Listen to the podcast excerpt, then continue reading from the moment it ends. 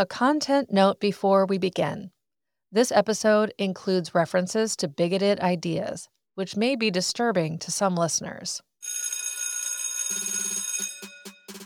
Welcome to part three of Schooling Bigotry, a limited series from Western States Center about the roles we can all play in defending democracy and confronting hate within our education system. I'm your co host, Adrienne Vandervalk, a senior fellow with Western States Center. And I am Ray Page, a senior toolkit trainer with Western States Center. Ray, we are in our third and final episode in this series, and we've both been reckoning with these incredibly tough issues in the podcast and in our jobs and our personal lives. How are you holding up? You know what, Adrienne? If I can be honest, not great.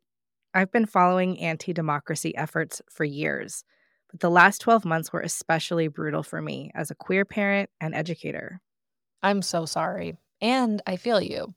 It really does feel like the ground is falling out from underneath so many of our communities and our democratic institutions right now. I've been really upset about the coordinated attacks on trans folks, especially trans kids. It feels like the attacks are coming from all sides banning trans folks from bathrooms, playing sports, and accessing healthcare.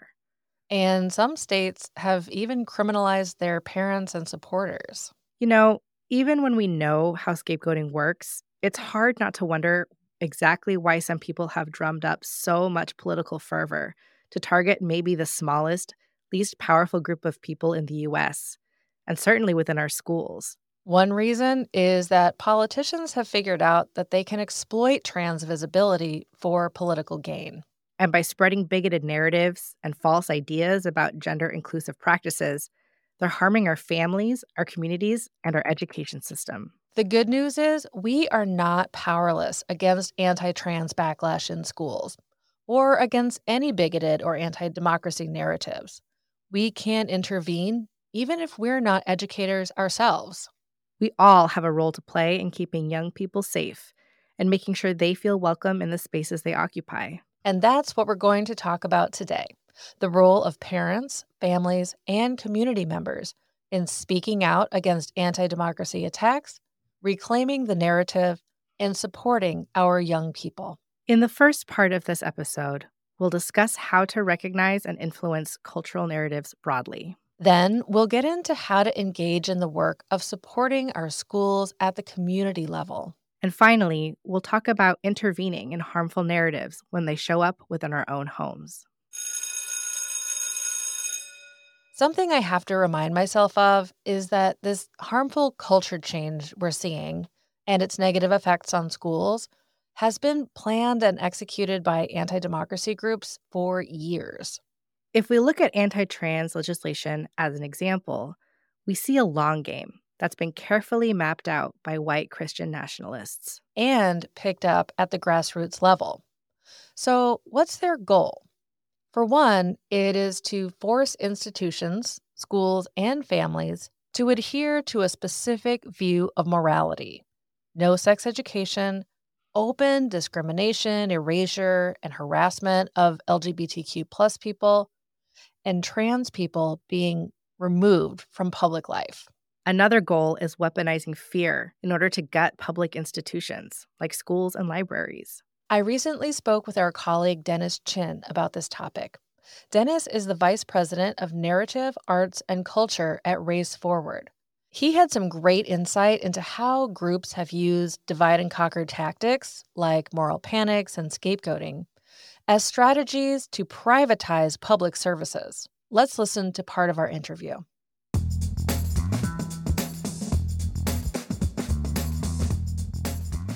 So at Race Forward, when we do narrative change efforts, we start with history in order to understand how our current conditions have been shaped by narratives seeded and deployed for decades by a powerful, wealthy group of people in this country. And when I say current conditions, massive inequality, poverty, homelessness, racial and gender inequities across all indicators of well-being. And so these narratives that have been seeded and deployed, they they're designed to stoke fear and resentment, to blame our current conditions on, for example, immigrants or trans people, as we're seeing today in the news, or um, lawlessness, right, which is also a racialized story. Those narratives, uh, they have been around for a while, and they are central to the right's culture war strategy feminism, reproductive rights, attacking all of that. That progress on these social issues have harmed society. And that you're going to lose out when these quote unquote minorities or quote unquote special interests get ahead. It's a divide and conquer strategy. And so they combine those narratives with narratives attacking government. Oh, suddenly, quote unquote, the government is only serving these special interests. Right? They no longer serve you. The government is against you. They combine those two categories of narratives so that one, a powerful few, can get richer. To two, ultimately hollow out government, which should protect and steward the common good. And by hollowing out government, you know, we, we think of the privatization and deregulation that happens. And as I like to call it, it's a free market fever dream. I just want to jump in here to put in a plug for a program Race Forward developed to push back against these efforts to privatize and divide our schools and communities. The program is called Heal Together. It is a national movement of students, educators, parents, and school board members who are fighting for an honest, equitable, and fully funded public education. There's an incredible toolkit that supports the Heal Together campaign that anyone can download. We'll link it in our show notes. We launched because of these culture war attacks, these divide and conquer tactics that were targeted at our public schools. It's like, oh, you're teaching about race, you're being divisive, you're teaching kids to hate white people and hate America. And these are all false narratives. It's a powerful example of how they're combining those two narratives. And they're doing that not just to chill equity work, equity and inclusion work in our public schools and in our government, but they're also using it deliberately as a campaign strategy. Some of the politicians who are seeding and deploying those narratives are actively looking for office. But then also, and what I think often gets not as much attention is they are looking to privatize public education to make the public school atmosphere so untenable.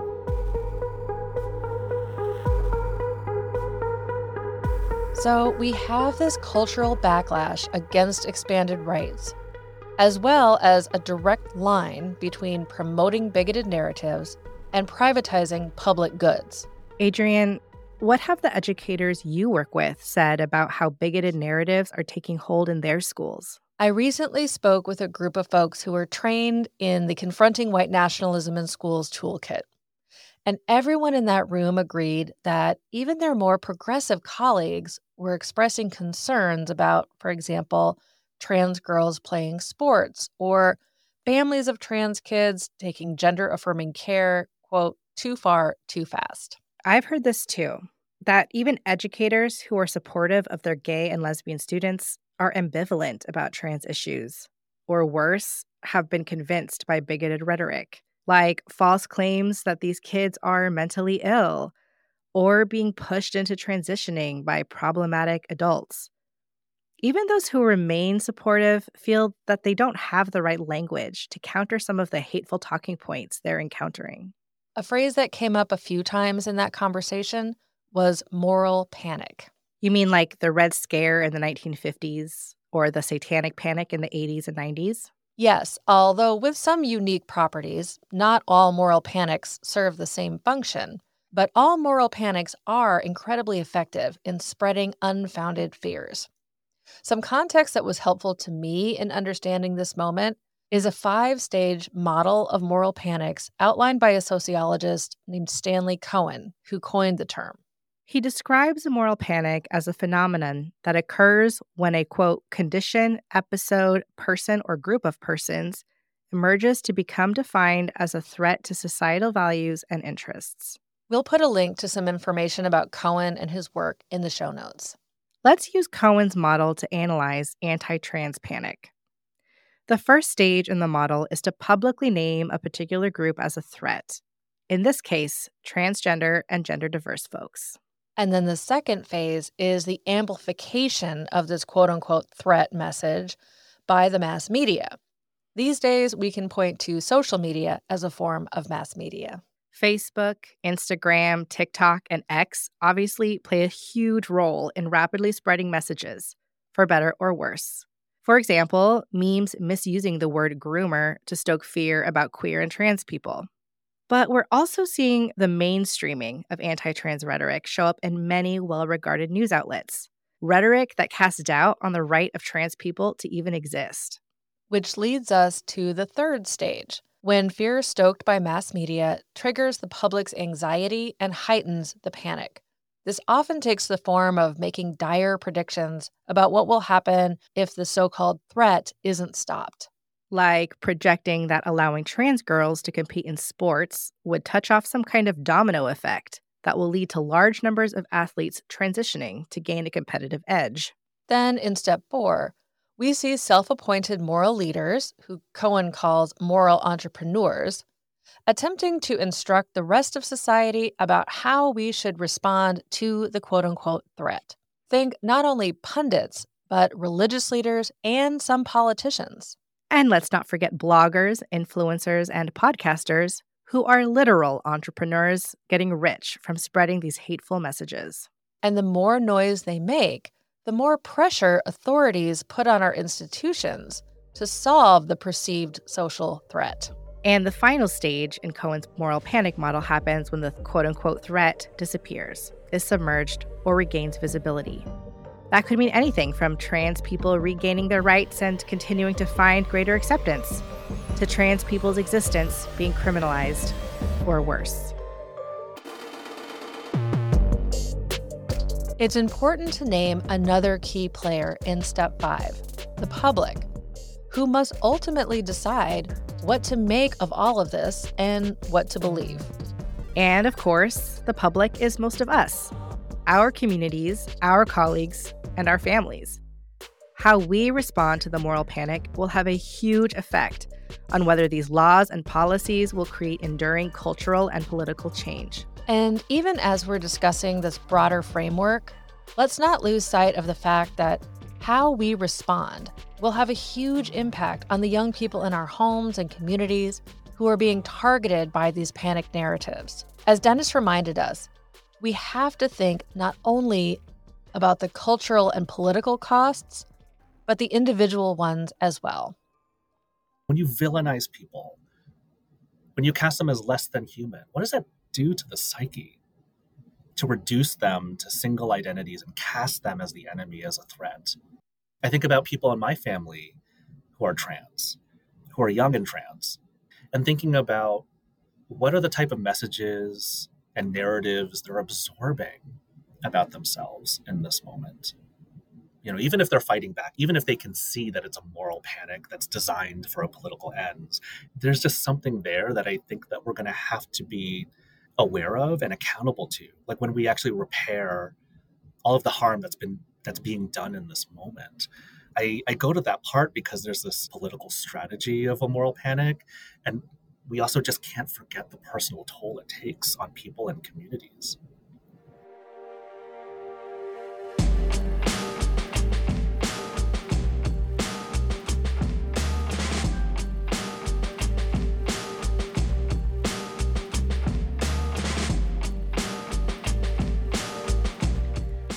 Adrienne, you and I both know it's not just educators who are unsure about how to disrupt these narratives.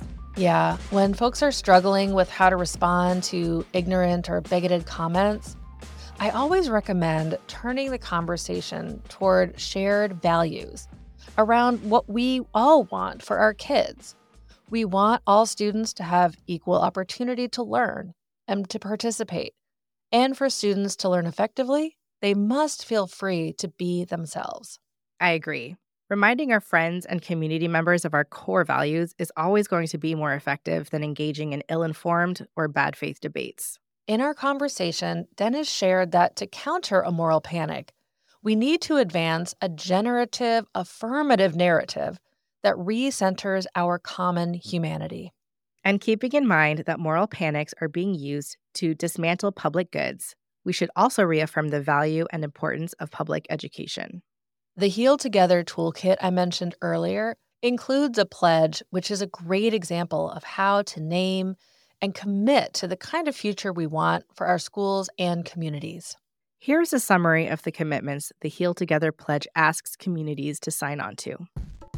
Advocate for honest, accurate, and fully funded public education in my community and across the country. Disrupt harmful and divisive narratives. And work to build a just, multiracial, pluralistic democracy. Let's hear more from Dennis about how Heal Together is not only a blueprint for how to respond to anti democracy attacks, but also a source of inspiration for staying engaged and pushing for the vision of an equitable, multiracial democracy. So think of the stories we tell, the messages we use in our work, and think of those messages and stories like stars. And narratives are like the constellations, they're the arrangement of those stars. And culture is like the galaxy.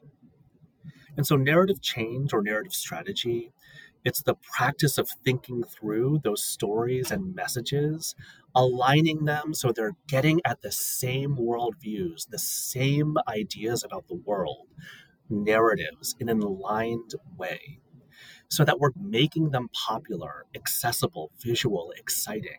So when we're talking about narrative change, we're talking about 10 year chunks.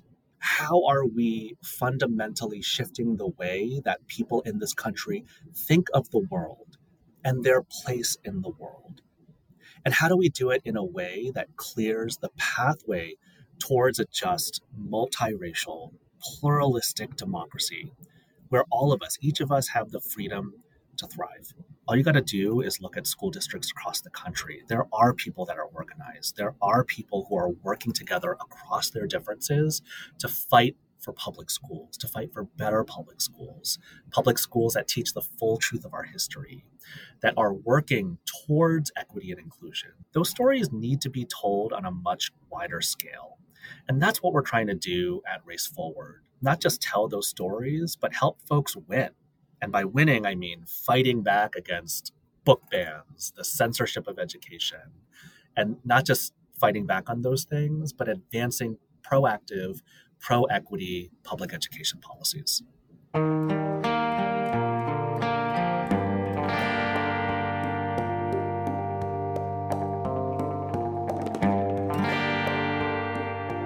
All right, Adrienne. We've taken a look at how schools are bearing the brunt of these disturbing narratives taking hold in our larger society. And Dennis has gotten us thinking about what we can do to stay hopeful and shift the culture around us to resist moral panics and other tools of organized bigotry. Now, let's talk about how parents, caregivers, and community members can take these lessons and use them to intervene with organized bigotry and defend public schools at the local level. So, when we talk about organizing, I always return to the question where do we start? And I recently had a conversation with a parent that helped me gain clarity on this. I spoke with Deshandra Loving Hurd, a parent and organizer in the Tri Cities region of Washington state. At that time, the community was organizing to recall three school board members who had defied the state's mask mandate during the pandemic.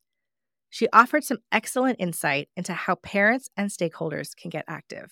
Let's hear what Deshandra has to say about her community and how they responded to the school board. Tri Cities is a very sleepy, conservative community. It was a lot smaller growing up. It's still very small and tight knit, though. And it's very, very, very right wing. So, whereas Washington State is a blue state, we are red cities. And that's how I like to explain it to people. It's three cities in one it's Pasco, Kennewick, and Richland. And I have the honor at this point of living in Pasco, born and raised Bulldog. People from here will know what that means. So, right now in Richland, in our school boards, there was some school board members that immediately gave us all red flags when they were running for the school board. They were running on anti CRT platforms and anti masking platforms and on Republican platforms, which is not normal to run on for a school board. And so three of them got elected and immediately made the illegal decision to take the mask mandate out of the schools. That's probably like was the biggest thing that people were able to stand on and say we don't want these people in our school board any longer.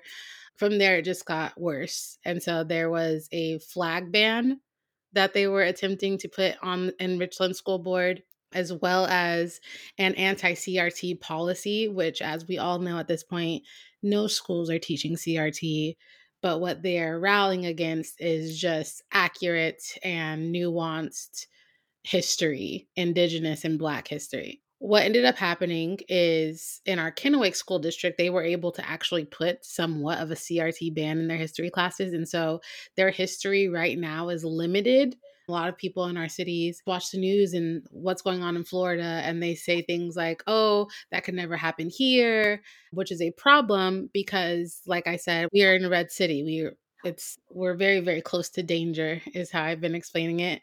Deshandra's experience really drives home the strategic benefit of supporting schools that are doing culturally responsive pedagogy or diversity, equity, and inclusion work well. Any school or district engaging in this work is taking a risk, and they are definitely hearing from folks who do not support it. So, if you want to take action, what do you do? Do whatever's in your capacity. We don't all have to be martyrs for the cause. We don't all have to be in every single facet of organizing, but you find your lane and you stay there and you introduce and invite other people to come organize and support with you. And so maybe it looks like you're just sharing for awareness on Facebook. Maybe it looks like you're just going to the meetings on Zoom. I'm a writer, so I write a lot. I write in Tumbleword magazine and I'm writing an article for the newspaper. Maybe that's what it looks like.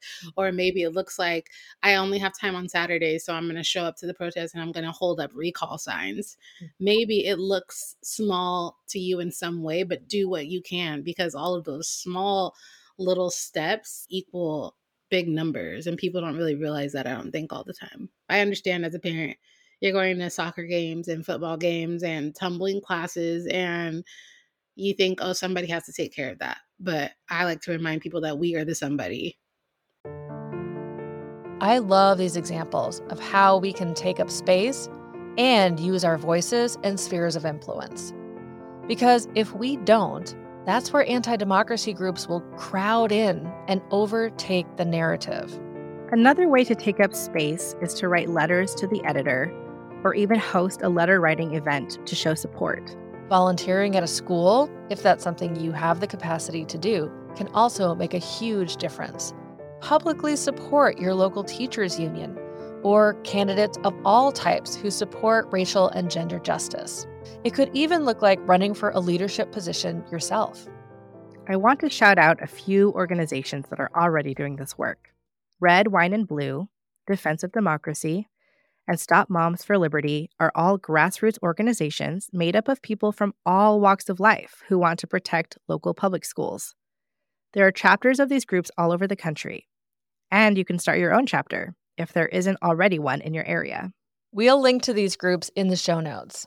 And even if folks don't have time to attend meetings, you can take up physical space with stickers, buttons, t shirts that promote your values and show your support for the schools. Art is an incredibly powerful way to spread a message. We can also use yard signs, chalk art, murals, banners, posters to take up physical space too, because educators can't always do that safely. And when the broader community gets involved in organizing, it can change the entire landscape of a town or region. There's been a rise up of teachers in this community that like makes me so proud to be from a family of educators. It's been so inspiring and beautiful to watch. They're everywhere. They're protesting. They're sharing recall signs. I saw a post the other day. They're they're wearing buttons to school, and the school board was getting mad. They were like, "No more buttons!" Like it was ridiculous. But they're doing everything possible for these students. And as parents, it's like you see that, and you're like, "We should be going." A step farther, don't you think? These are our children. We literally birthed these children. So we have to get up and we have to fight for them and we have to stand for them and we have to support these teachers like these teachers that are out there risking everything for these students. And I just think it's a beautiful thing. It's been amazing. In August 2023, the recall effort succeeded. The community of Richland resoundingly voted to recall the three school board members who had illegally defied mask mandates and promoted bigotry. And in the November 2023 election, Richland voters defeated all three school board candidates who were endorsed by Moms for Liberty. That's a huge win and evidence that community organizing works. And I think this is where it's important to remind ourselves and each other that just because we're hearing a lot of bigoted rhetoric or seeing hate potentially becoming enshrined in state laws, it is not necessarily inevitable that these beliefs or changes will be permanent. One of the outcomes Cohen identified in the final stage of a moral panic is that the panic subsides and the group regains visibility.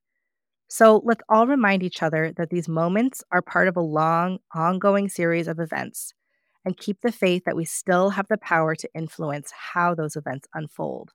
Yes, and I just want to add one final note about organizing in our communities. If we're organizing as part of a specific campaign, say around an election, we're not always going to win. But when we're intentional and trustworthy, and when we organize to take care of each other and show up, we are shaping the culture and we're planting the seeds for future wins. And as we've said before, stay ready.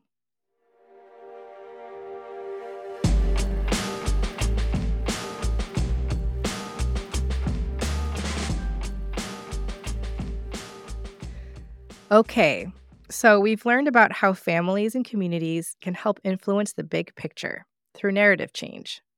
And we heard a great example of how to exert influence at the local level.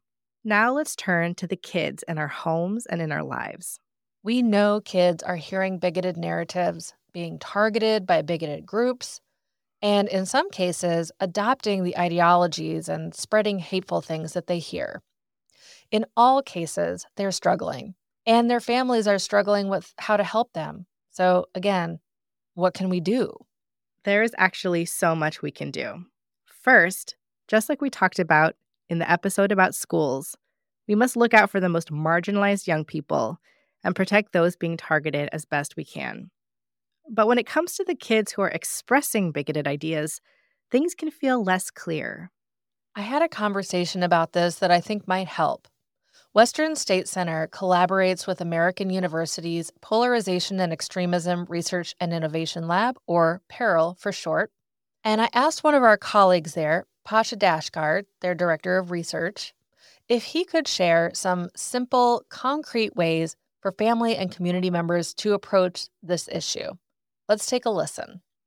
When I think about like how do we interrupt this pipeline, you have to get upstream of it. The hope is that you are equipping your young person in your life with the knowledge and skills to recognize this bad content and recognize these bad ideas before they encounter them or before they truly incorporate these ideas into their broader worldview.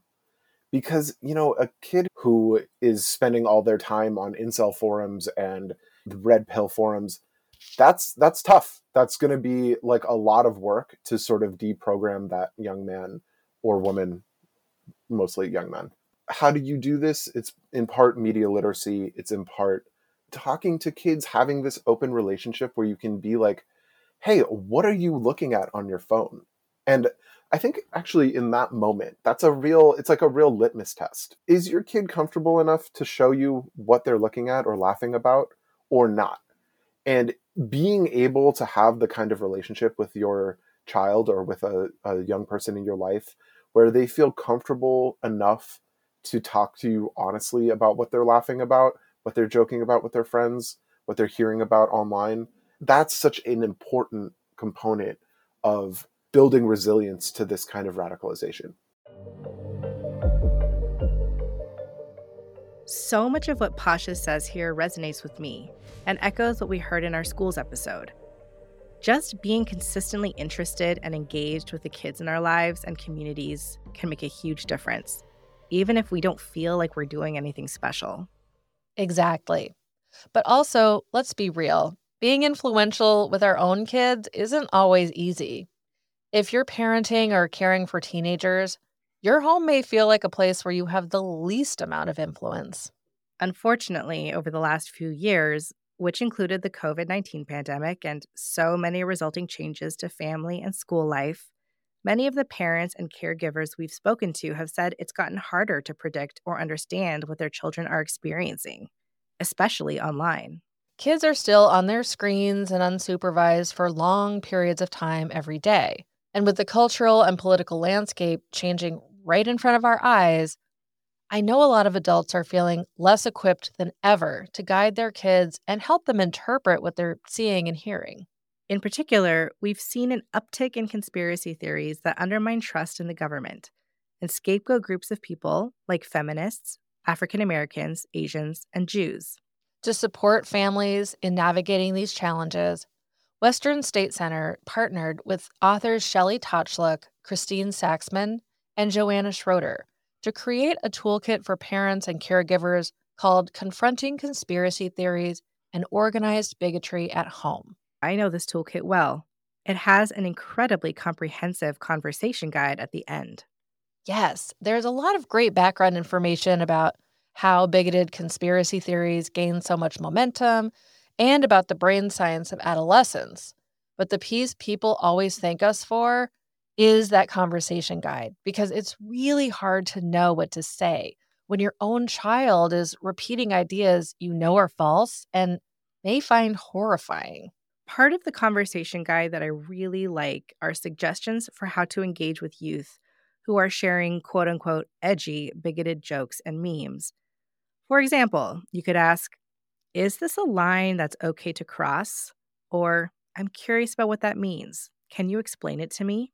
Asking questions about things our kids care about is a really great strategy for keeping them talking. We never have to agree with what our kids are saying, but we can always show them that we believe they are more than their hurtful words or actions. Absolutely. And these aren't just useful conversations with kids, they can be helpful with our colleagues and neighbors too.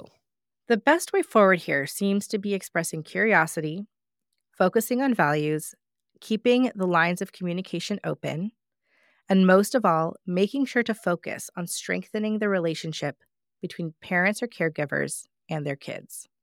I spoke to a mom named Lisa who had the experience of finding out her daughter was encountering hate online and was able to use Western States Center's materials to change the culture in her home during an incredibly difficult and stressful time. Let's listen.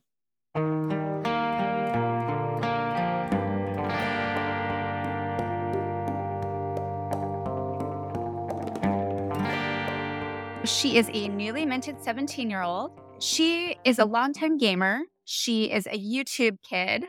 She is a digital artist and a musician. And she's always been a girl who has had boys as her close friends her whole life growing up. She's also been someone who's very attracted to humor and sarcasm. And so the gaming world has always been kind of like a comfort zone. She got invited to a gaming server through a friend, and there was a group of probably about 10 core members. The kid who owned the server did a live stream on YouTube of their gaming. It became sort of like the event of the weekend for her to connect with these kids.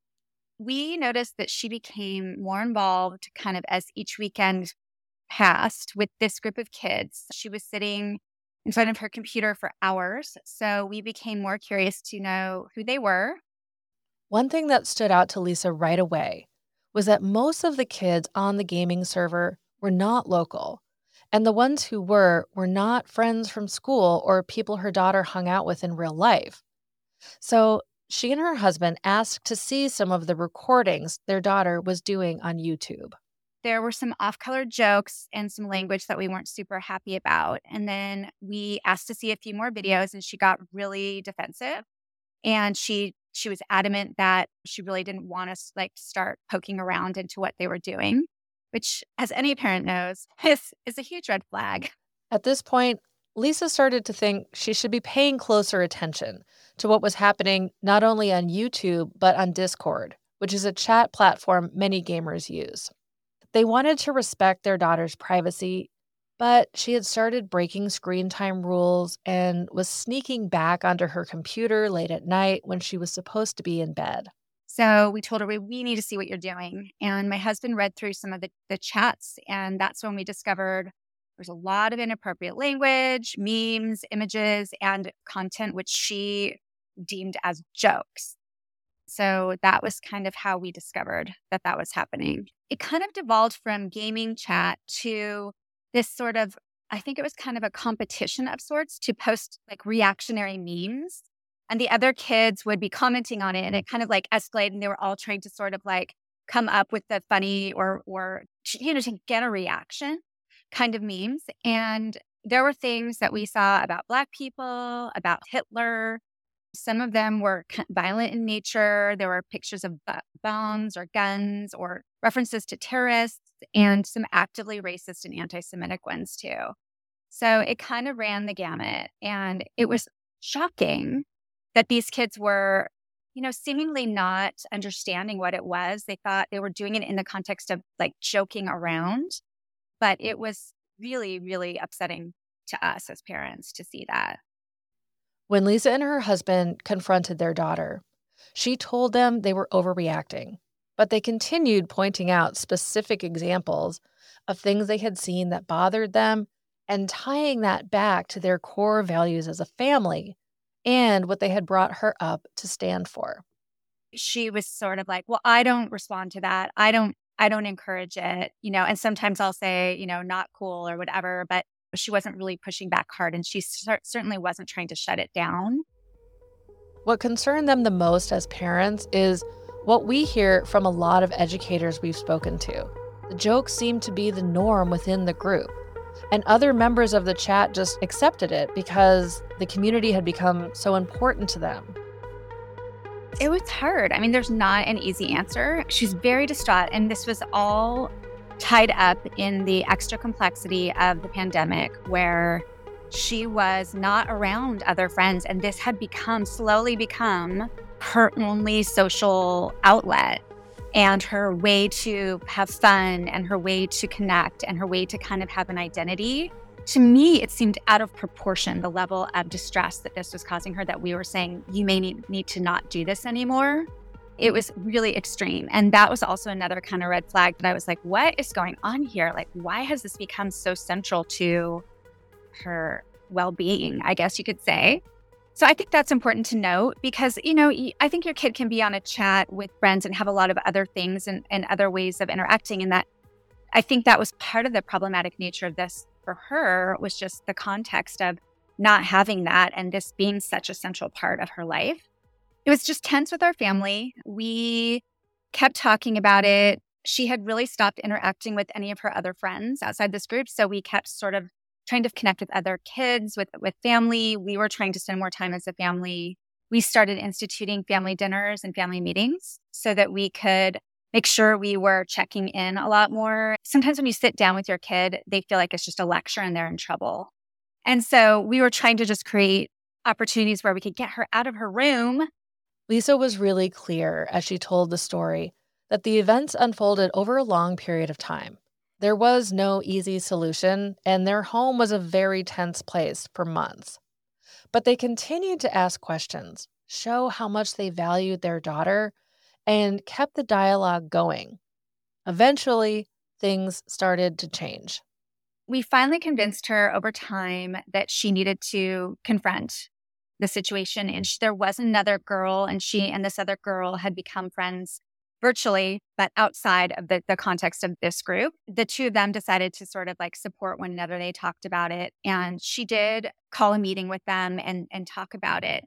And the kid who was the instigator of most of this stuff, along with the server host, were basically not willing to change what they were doing. They said that her parents were were being completely ridiculous, that we were completely overreacting, that she needed to push back and tell us to back off, that they were not going to change. I think they were like using the word snowflakes, and there was definitely some of that going on, and that we were ruining her social life and their whole YouTube world that she was such a big part of it. And they just really were resistant to her leaving and to changing.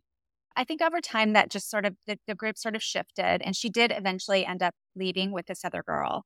But I'd say she stayed in it for a few months after that. I mean, it did not happen overnight. It was really just a lot of continuing continuing to check in and talk with her about it and restrict some of the stuff that she was doing so that it became, I guess, less fun, quite honestly. When I asked her what recommendations she had, Lisa shared three pieces of wisdom. One, try to see the situation from the young person's perspective and keep the bigger developmental picture in mind. Two, remember that screen time is a privilege, and don't be afraid to set and hold reasonable boundaries around that privilege. But the third and most important thing she said is to make sure young people have multiple sources of support, including but also beyond you. Support that can help them stay oriented to their families, their identities, and their communities Just keep talking to your kids and questioning, you know, what are you getting from these interactions? What are you getting out of this gaming? What do you like about it? And then making sure, again, that there's that balance between family activities, family time, other friends, other activities, checking into making sure that they're being supported and tied to healthy things in their life. We're talking about online safety, we're talking about screen time, we're talking about hate speech, and we're talking about white nationalist recruiting tactics. All of these different pieces play into it. I do think it's easy to write things off into, say, kids will be kids or boys will be boys. But I think we have to be more honest with ourselves as parents about what is okay and what is not. And I think, you know, was my child being recruited to white nationalism? Probably not. But this is how it starts. This is how these things take root. And I think we have to be vigilant against what our kids are experiencing online because it's influencing them, especially as teenagers and young adults, in really significant ways. That is an incredible story. What she did is not easy.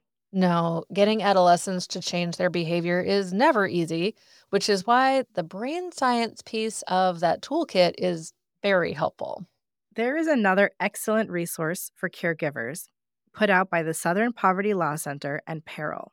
It's called Building Resilience and Confronting Risk A parents and Caregiver Guide to Online Radicalization. It pairs really well with the Western States Center Toolkit. Here's Pasha again, talking about what he and his team found in their research and their top recommendations for families who want to change the culture in their homes and help young people resist hateful ideas. Once we developed the parent and caregiver guide, we then realized like there's actually a whole other offshoot of trusted adults in the lives of children that we can also engage and empower. And one of the things that came out of that community guide, which was developed for grandparents, close family members, but also teachers, mental health professionals, after school coaches, anyone who's in the life of a child, one of the things that we came to was that you might not be the person that that kid trusts the most. And that's sort of a hard thing for for maybe like a parent to hear or maybe a grandparent to hear. But the truth is like all right you're a 17 year old boy you're struggling with dating and relationships you start paying attention to the manosphere and the red pill and all of that it might be your football coach that you actually want to open up to and listen to about this stuff it might be your uncle it might be your tutor. It might be your after school arts instructor and not mom and dad. There's a lot to unpack here. I know from personal experience that navigating misinformation and polarization as an individual is stressful. And when we're also trying to support kids who lost big chunks of time socializing and learning in a community, stressful doesn't even begin to describe it. That's part of why I'm really grateful for folks like Dennis, Pasha, and Deshandra who are out here doing the work and making it available to us, and to Lisa for being so transparent about a period of time in her family's life that really tested them. I'm also so grateful to everyone who has joined us for this series and has been learning along with us as we dissected what the heck is going on and what we can do to be part of the solution. Yes, I know we've covered a lot in our three episodes. Shall we do a quick recap of what we talked about in each episode? Yes. So, in episode one, Blackboard Battleground, we looked at what defines an anti democracy group and why these groups are targeting schools. In episode two, Spheres of Influence, we looked at how educators can take action within their existing, well, spheres of influence in their classrooms, with their colleagues, and even at the institutional level. And we also talked about the value of organizing, even if you've never done it before. And today we rounded it out by talking about leading with values and curiosity to help change the cultural narratives in our homes and communities, and how we can become part of melting the snowball of our current moral panic before it does even more damage. I'm tired. But you know what? I'm also inspired. Maybe that should be the title of this episode Tired but Inspired. Thank you all for joining us for Schooling Bigotry. Our show was produced by Western States Center with sound engineering by Square Lightning Communications and Design and Jack Straw Cultural Center. If you have an experience or question you'd like to share with our team, you can send us an email at info at wscpdx.org. Thank you again for listening.